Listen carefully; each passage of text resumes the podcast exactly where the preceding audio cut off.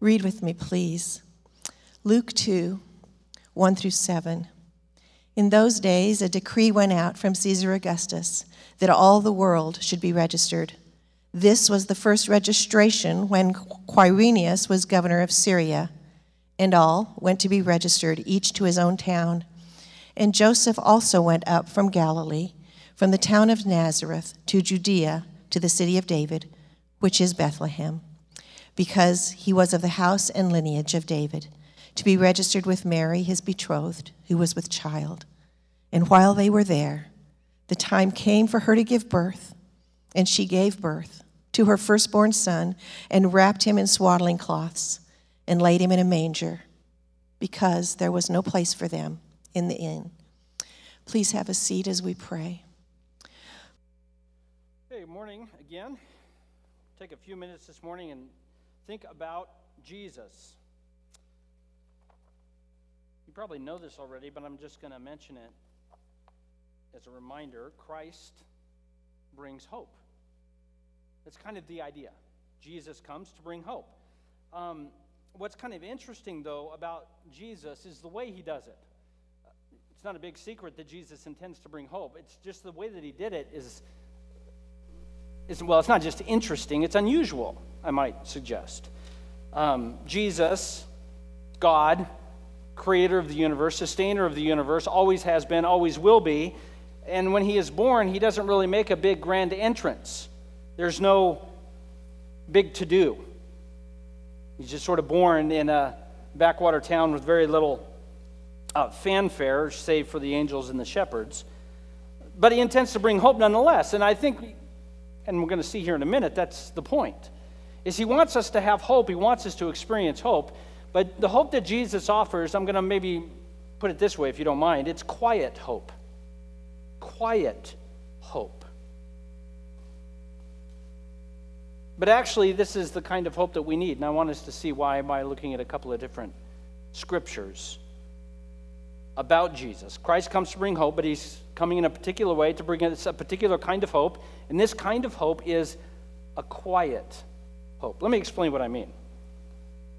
Jesus' birth is anticipated long before he was born. In fact, one of the prophets of the Old Testament, a guy named Isaiah, wrote about Jesus' birth hundreds of years before his birth occurred. This is in Isaiah 53. You can turn there if you want. If you're using one of the black Bibles in the chairs around you, you'll find them under the chairs. Isaiah 53 is on page 613. I don't know if Isaiah 53 is on page 613 of your Bible. If it is, that's kind of cool. But this is what Isaiah 53, verses 2 and 3, have to say about Jesus' quiet hope. In describing Jesus' birth, I might describe it this way from Isaiah 53 we learn about Jesus and the majesty of insignificance. Quiet hope from Christ, the majesty of insignificance. Listen to what the prophet said about Jesus, who was going to be born hundreds of years later. For he grew up before him like a young plant, like a root out of dry ground. He had no form or majesty that we would look at him. He had no beauty that we would desire him. In fact, it says he was despised and rejected by men, a man of sorrows and acquainted with grief. And as one from whom men hide their faces, he was despised, and we esteemed him not the majesty of insignificance. Jesus demonstrates this quiet hope he offers through the majesty of insignificance. Now, Winston Churchill was talking about public speaking and put together, putting together speeches, and he said this Good speeches are marked by their lack of long and complicated words.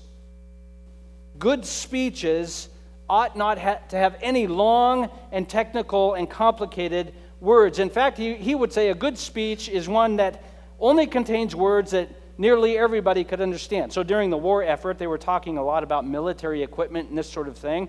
And there was discussion about prefabricated bridges and ships and aircraft. Well, he never once would use the word prefabricated, he always used ready made. Because he knew that would be a lot more understandable to most uh, people. Because Churchill understood the majesty of a good speech is not whether or not it was impressive, it was whether or not it was understood. And so he was understanding the majesty of insignificance. And so Isaiah is talking about Jesus, who is yet to come hundreds of years later, and he's explaining that this Messiah will be the hero of Israel, the one hero that Israel has been looking forward to for hundreds, if not thousands of years, the one hero that all of mankind has been looking forward to. But his description of this Messiah, of this hero, is despised, rejected, sorrows, grief. Now, as Americans, what we like to do, okay, that's okay. He gets his start in a backwater hick town, but this is a great rags to riches story, isn't it? He's going to pull himself up by his bootstraps and make something of himself. He's going to pay for college by working part time at McDonald's, whatever it might be. Isaiah wants us to understand this is not a rags to riches story, this is a rags to rags story. This is a story of one who came in insignificance and remained in insignificance, that we who are insignificant might partake of his righteousness. In fact, what we discover from Isaiah is not that he's trying to get out of his insignificance. We discover Christ's majesty is best seen in the fact that he was despised and unesteemed. Isaiah 53, verses 4, 5, and 6. I'm just going to read them. If you're still there, you can follow along. Isaiah tells us why the Messiah will be like this. He says this Surely he has borne our griefs and carried our sorrows. Yet we esteemed him stricken, smitten by God, and afflicted. But he was pierced for our transgressions, he was crushed for our iniquities. Upon him was the chastisement that brought us peace with his wounds, we are healed. Verse 6 All we, like sheep, have gone astray. Each one have turned to his own way, and the Lord has laid on who? Him, the rebellion of everyone. His majesty wasn't disguised in insignificance. The problem is, we are blind to the majesty he reveals in his insignificance. Why is that? Because we want a hero. We all love heroes. We want the guy we can follow, the person we can be inspired by, the one who is above us all that will inspire us to try and be above it all, the one who will show us you can do it. A story is told in the Old Testament about a guy who demonstrates this kind of desire. It's a guy named Naaman. His story is recorded in 2 Kings chapter 5. Again, if you're using the black Bibles in the chairs around us, that's on page 311. Naaman was a big time hero, big time military hero for Syria. That's what we mean, Syria. I mean, normally when you say Syria and you're reading the Bible, the Darth Vader song should play in the back of your head. Big time. And what, but he wakes up one day. I mean, this guy is huge. He, he is you know, just one or two steps under the leader of Syria, Ben Hadad. And he wakes up one morning and discovers he has leprosy. And he has a servant girl in his home who is Jewish from Israel. And she tells Naaman, hey, guess what? If you go to Israel, there's a prophet there and he can heal you. Well, that seems good to Naaman. So he, one thing leads to another. Anyway, he finds himself at the home of Elisha the prophet and he is going to ask Elisha to heal him. So Naaman came, this is verse 9 of 2 Kings chapter 5. He came with his horses and his chariot, and he stood at the door of Elisha's house. He had horses, and he had a whole team, and he had all kinds of money he was going to pay the prophet. And he sent for the prophet, and guess what the prophet did? I'm busy. Wouldn't even get up. He sends his messenger, his servant, Gehazi, and he says, Go tell him to wash in the Jordan River. That'll take care of it. I'm not even getting up. Not impressed, Naaman. So the prophet, the messenger goes out and then he says to him, Go wash in the Jordan seven times, and your flesh will be restored and you will be clean. Now, who's been in the Jordan River? Anyone? Would you call that a clean river? No. It smells like catfish. I'm not, that's not a negative. It's just, it's, it's just not a clean river. And so Naaman had the same thought. That's, I'm going to need to get clean after getting in that river. He gets angry. Naaman got angry. He said, Behold, I thought surely he'd come out and he'd stand up and call on the name of the Lord, maybe wave his hand over the leprosy and say some incantation. There's rivers in Syria that are better than this one. Why'd I come all this way to, to get in this river? And he begins to storm off. And his servants talk some sense into him and say, Naaman, Naaman, no, listen. He, he said, just get in the river. Simmer down, bro. I mean, that's not in the Hebrew, but it very close to that. See what Naaman said, if the prophet would have come out and said, Naaman, I will heal you. If you will go to that city over there who has been taken over by our enemies and conquer that city so that Israel can have it back again, then I'll heal you. What would have Naaman said? Oh, I'm on it. That's right in my wheelhouse. The prophet did the worst thing this guy ever wanted. He said, No, it's free. Just dip in the Jordan River. No cost, nothing. They talks sense into him. Naaman goes in the river, takes a bath, comes out, and he is healed. He goes to Elisha the prophet and says, You can have all of my treasure. And Elisha says, I don't want any of your stuff. You don't get to buy this. This is free. Now, see, Naaman is just like you and me. We want a Messiah, yes. We want a, an awesome Messiah. We want a home run hitting, slam dunking Messiah. And Jesus comes in the majesty of insignificance. And if we're not careful, we'll miss it. In our search for a hero, we'll miss the one we actually need. What we discover about Jesus, the insignificant, is that it gives us good news. This means Jesus saves the lowly. Ever felt insignificant in your life? Then you've got the hero you need. The good news is because of Jesus' quiet hope for us and the majesty of the insignificant, Jesus the, saves the lowly. However, this is not good news for you if you don't think you're lowly. Let me rephrase that. If you don't understand you're lowly, you will want a hero as awesome as you are, and you'll miss him. Quiet hope, the majesty of insignificance. Let's flip over to the passage that Pat read for us in Luke. Luke chapter 2, verse 1. 1 through 7, this account, this record of the birth of Christ.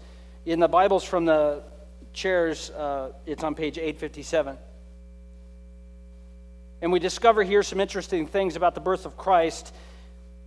If before we maybe noted from Isaiah the majesty of the insignificant, what we see here is the beauty of disrespect the beauty of disrespect. Look how it starts. In those days, a decree went out from, and you have to say it this way Caesar Augustus, Mr. Fancy Pants. The world should be registered. He wakes up one morning, you know what? Register the world. And it does. This was in the registration of when Quirinius was governor. You know, the king of Syria, one of Caesar's little underlings. Hey, Quirinius, Cold glass of water, please. Yes, sir. So we, we have here this contrast between these powerful and impressive Roman leaders, this unstoppable military bureaucracy, and this baby born in the animal shelter. Prisoners were talking to each other in jail and they were plotting their escape. This jail they were trying to escape from was impossible to escape. The only way you leave this jail was in a coffin. But they had figured something out. The guards only visit their doors once a day to, to drop the food off, another time once per day to pick up the waste bucket. Yeah, that kind of waste. And then once a year they show up for your beating. You get a beating every year. So one prisoner says the other one, we have the advantage. Why? Because, uh, excuse me, I misspoke. Neglect becomes our ally. Because we are neglected, we are left to our own devices for most of the time. And what we read here in Luke chapter 2 is Caesar Augustus commanding all of the world to do what he wants, arrogantly neglecting the fact that the king of the universe has been born under his watch. This is a beautiful story. I mean, Mary and Joseph traveling from Nazareth down to um, Bethlehem, a 90 mile or maybe even a 100 mile journey if you count the turns in the road. It's an uphill journey, even though they're heading south. As it turns out, you can go uphill while going south. It's hard to get my head around that, but apparently you can. When they get there, again, we need to be careful not to really throw the innkeeper under the bus. I know everybody thinks the innkeeper is the worst guy in the entire Bible. He's not. All it's saying is when they got there, the inn was full and they were stuck in the normal place that they would say where the caravan would stay. But that it wouldn't be a suitable place to give birth to a baby, but there was no place for them in the inn. So she gives birth to baby to the baby Jesus out in where the animals are kept, and she wraps him in the cloths that she has. And when he's sleeping, there's nowhere to lay him, so she puts him in the feeding trough. It's the right shape and everything. There was no place for them. God with us, and what, what Luke is trying to do here is to contrast that with Caesar Augustus. If he didn't care about Caesar, he wouldn't have mentioned him.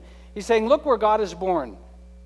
Completely ignored, completely off the radar. And Caesar Augustus, though, the world comes to attention as soon as he opens his mouth. And what we learn from there is beauty in the fact that Jesus was disrespected in his arrival. Caesar should have left his throne and scurried to Bethlehem as fast as he could to pay homage to the leader of the world and the universe. God with us, the beauty of being disrespected. I think of this, I know it's because my, my brain is weird, I'm getting it looked at. The classic basketball movie Hoosiers, you've seen it? I mentioned sometimes movies I've seen, I'm realizing I'm dating myself.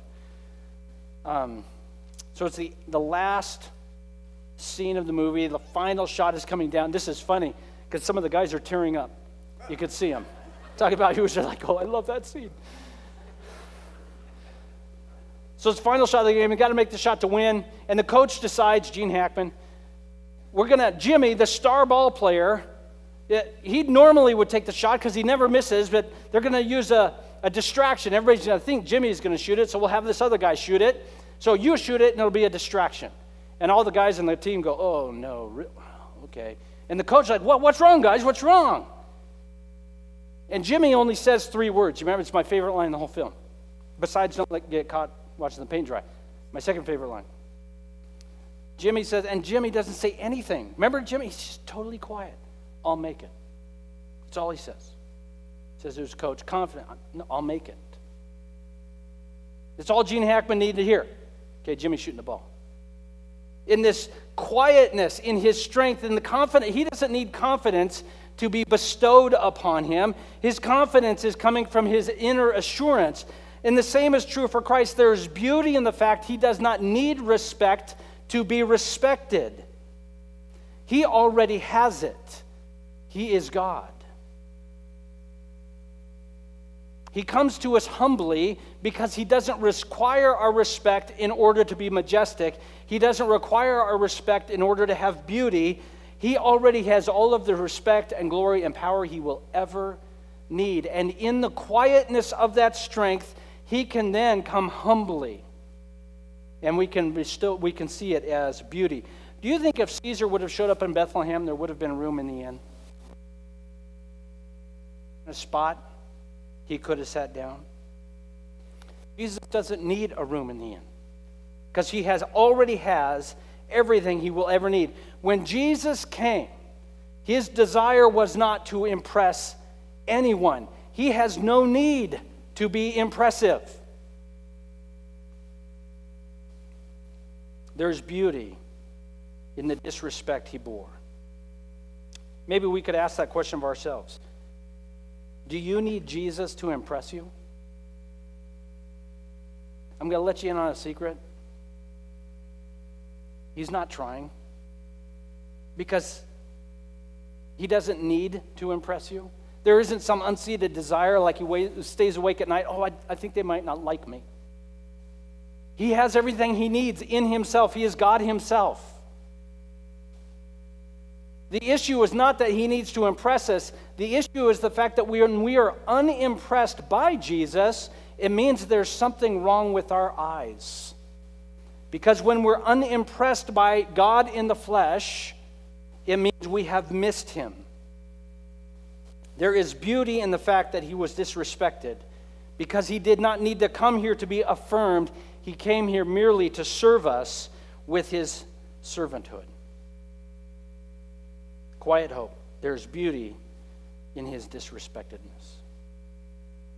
Quiet hope. Majesty of insignificance, the beauty of disrespect. But I want us to make one thing perfectly clear.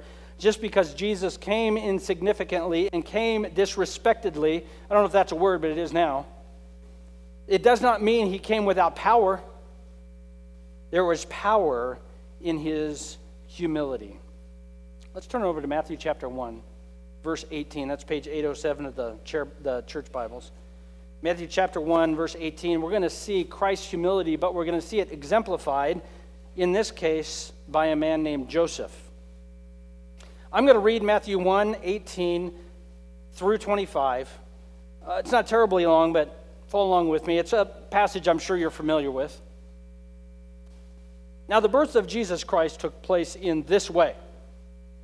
When his mother Mary had been betrothed, that means engaged, to Joseph, but before they came together, uh, she was found to be with child from the Holy Spirit.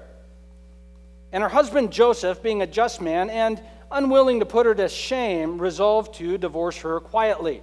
In those days, once you were engaged, if you were to break off the engagement, you had to do it very officially. Verse 20 But as he considered these things, behold, an angel of the Lord appeared to him in a dream, saying, Joseph, son of David, do not fear to take Mary as your wife, for that which is conceived in her is from the Holy Spirit. She will bear a son, and you shall call his name Jesus, for he will save his people from their sins. All this took place to fulfill what the Lord had said through the prophet Isaiah Behold, the virgin will conceive and bear a son, and they will call his name Emmanuel, which means God with us.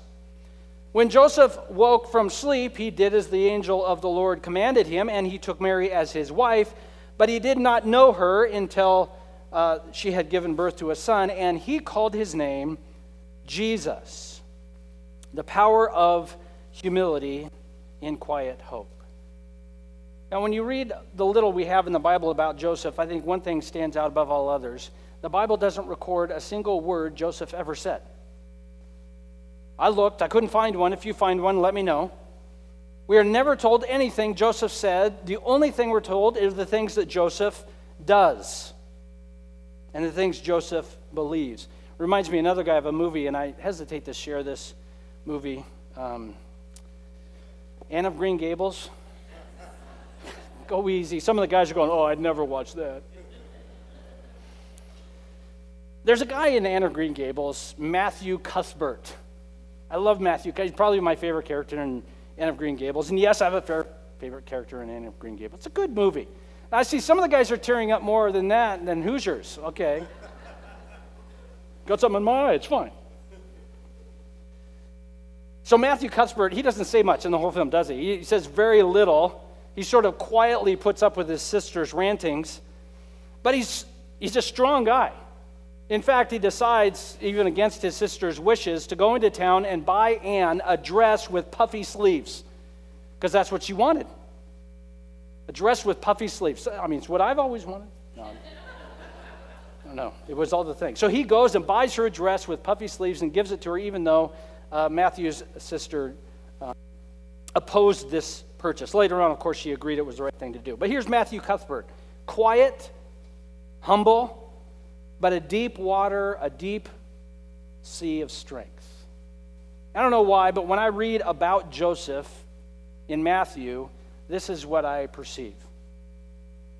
He doesn't need to say a lot because what he does says everything he needs to say. He, he doesn't speak what is on his mind, he does what ought to be done. And there is power in the humble execution of, of what he believes is true. So, although Mary was engaged to him, which meant they couldn't come together physically, she became pregnant, so he did the math. That means she was with another man.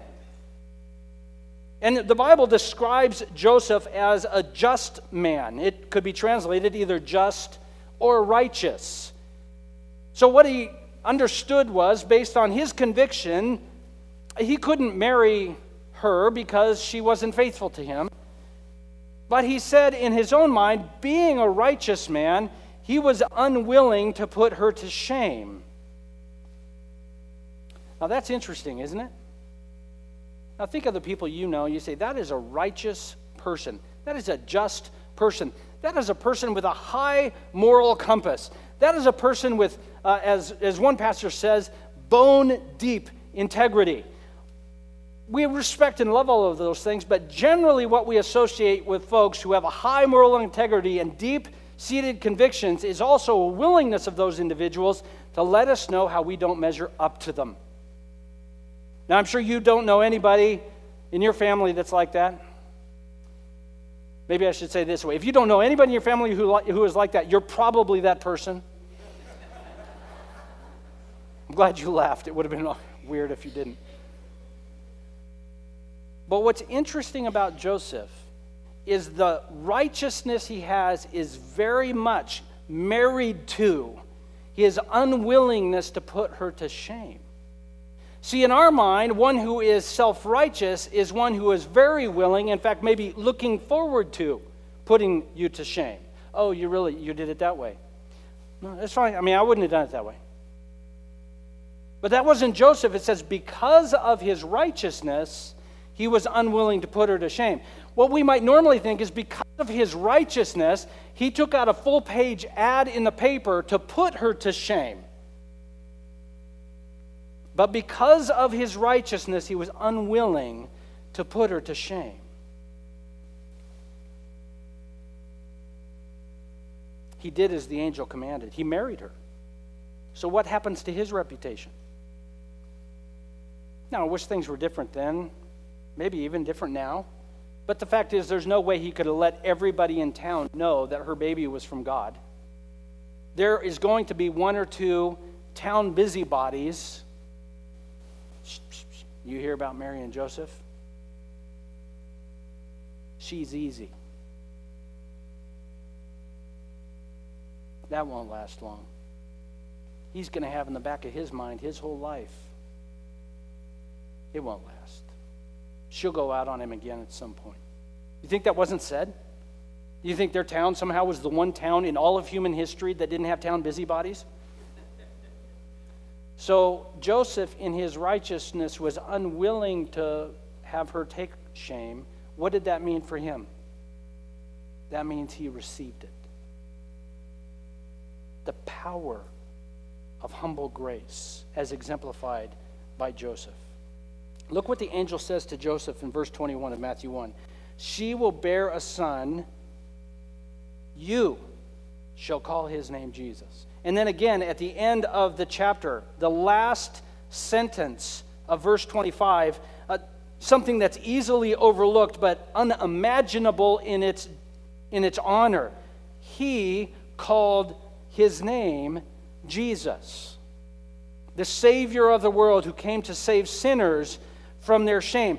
Joseph, the one man, the one man who had the privilege of bestowing the title of Savior upon God Himself. I mean, can you imagine?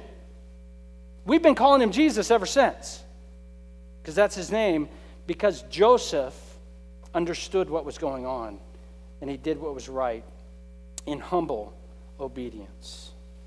He was not willing to put Mary to shame because he was willing to take shame on himself. Does that sound like anybody to you? Let me point out a couple of stories by closing. In John chapter 8, Jesus is in the temple, and the religious leaders, boo, they bring a woman to him caught in adultery. I mean, how abhorrent. And they say, What should we do to her, Jesus? The law says we should stone her to death. And what does Jesus say to them? Whoever of you is without sin may cast the first stone. So, which of them threw a stone? Well, none could, because they were all adulterers, and he knew it.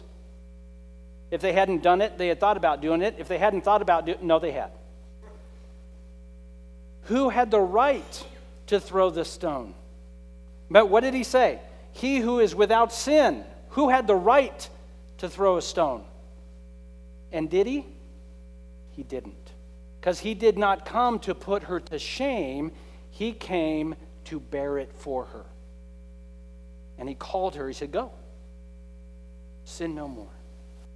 John chapter 4. Jesus is walking through Samaria. you have to say that when you're reading. What?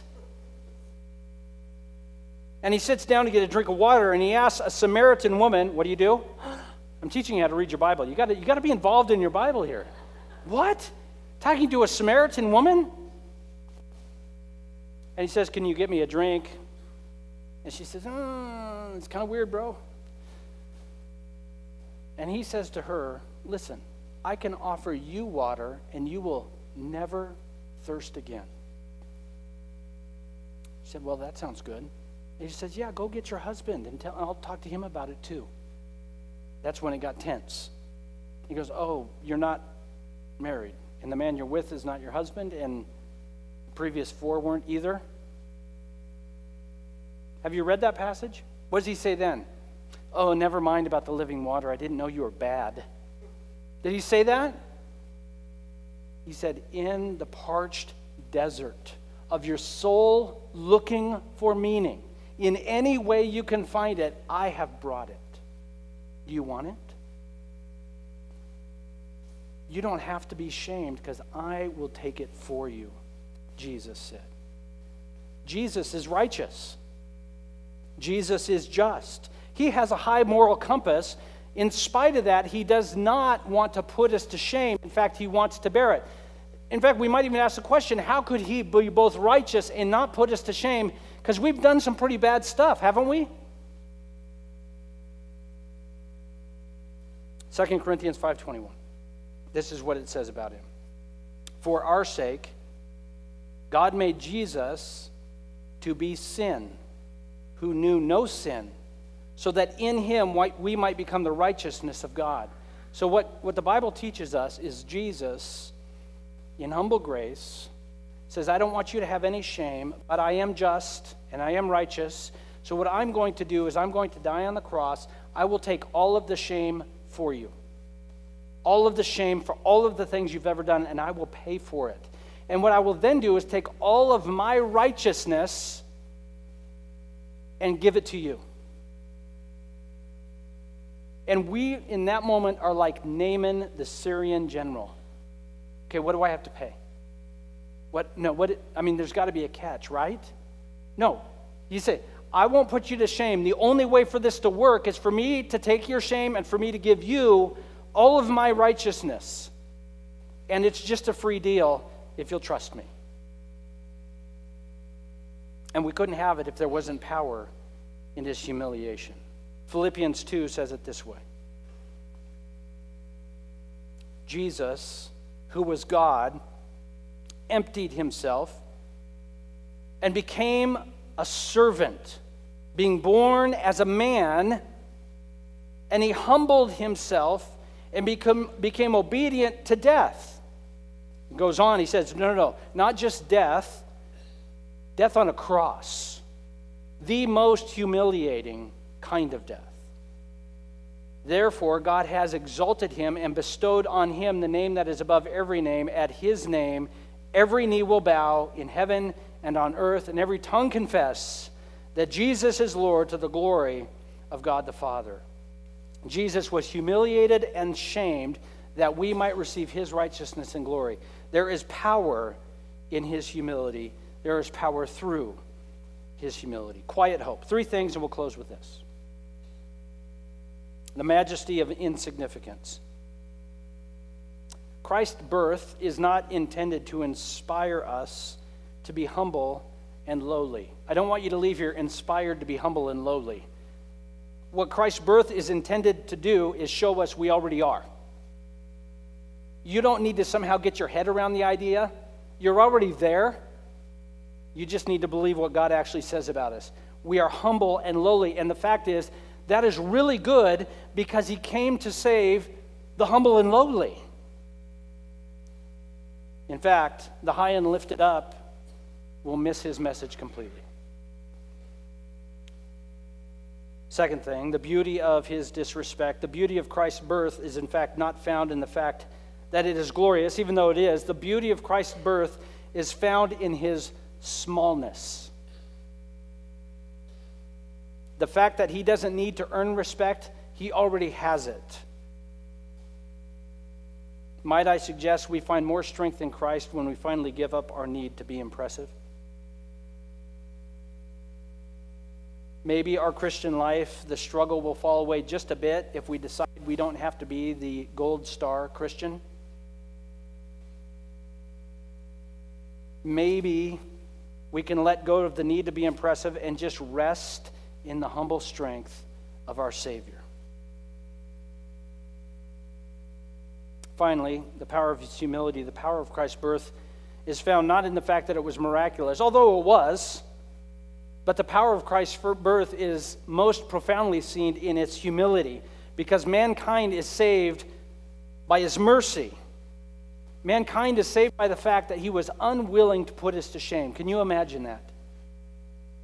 Can you imagine in all of the despicable things you and I have done or thought about doing, he says, I am unwilling to put you to shame because I want to be shame for you. I can't say it any more clearly. If you can trust him, your shame will be gone. Not mostly gone, not kind of gone, not a work in progress. Your shame will be gone because he will take it for you.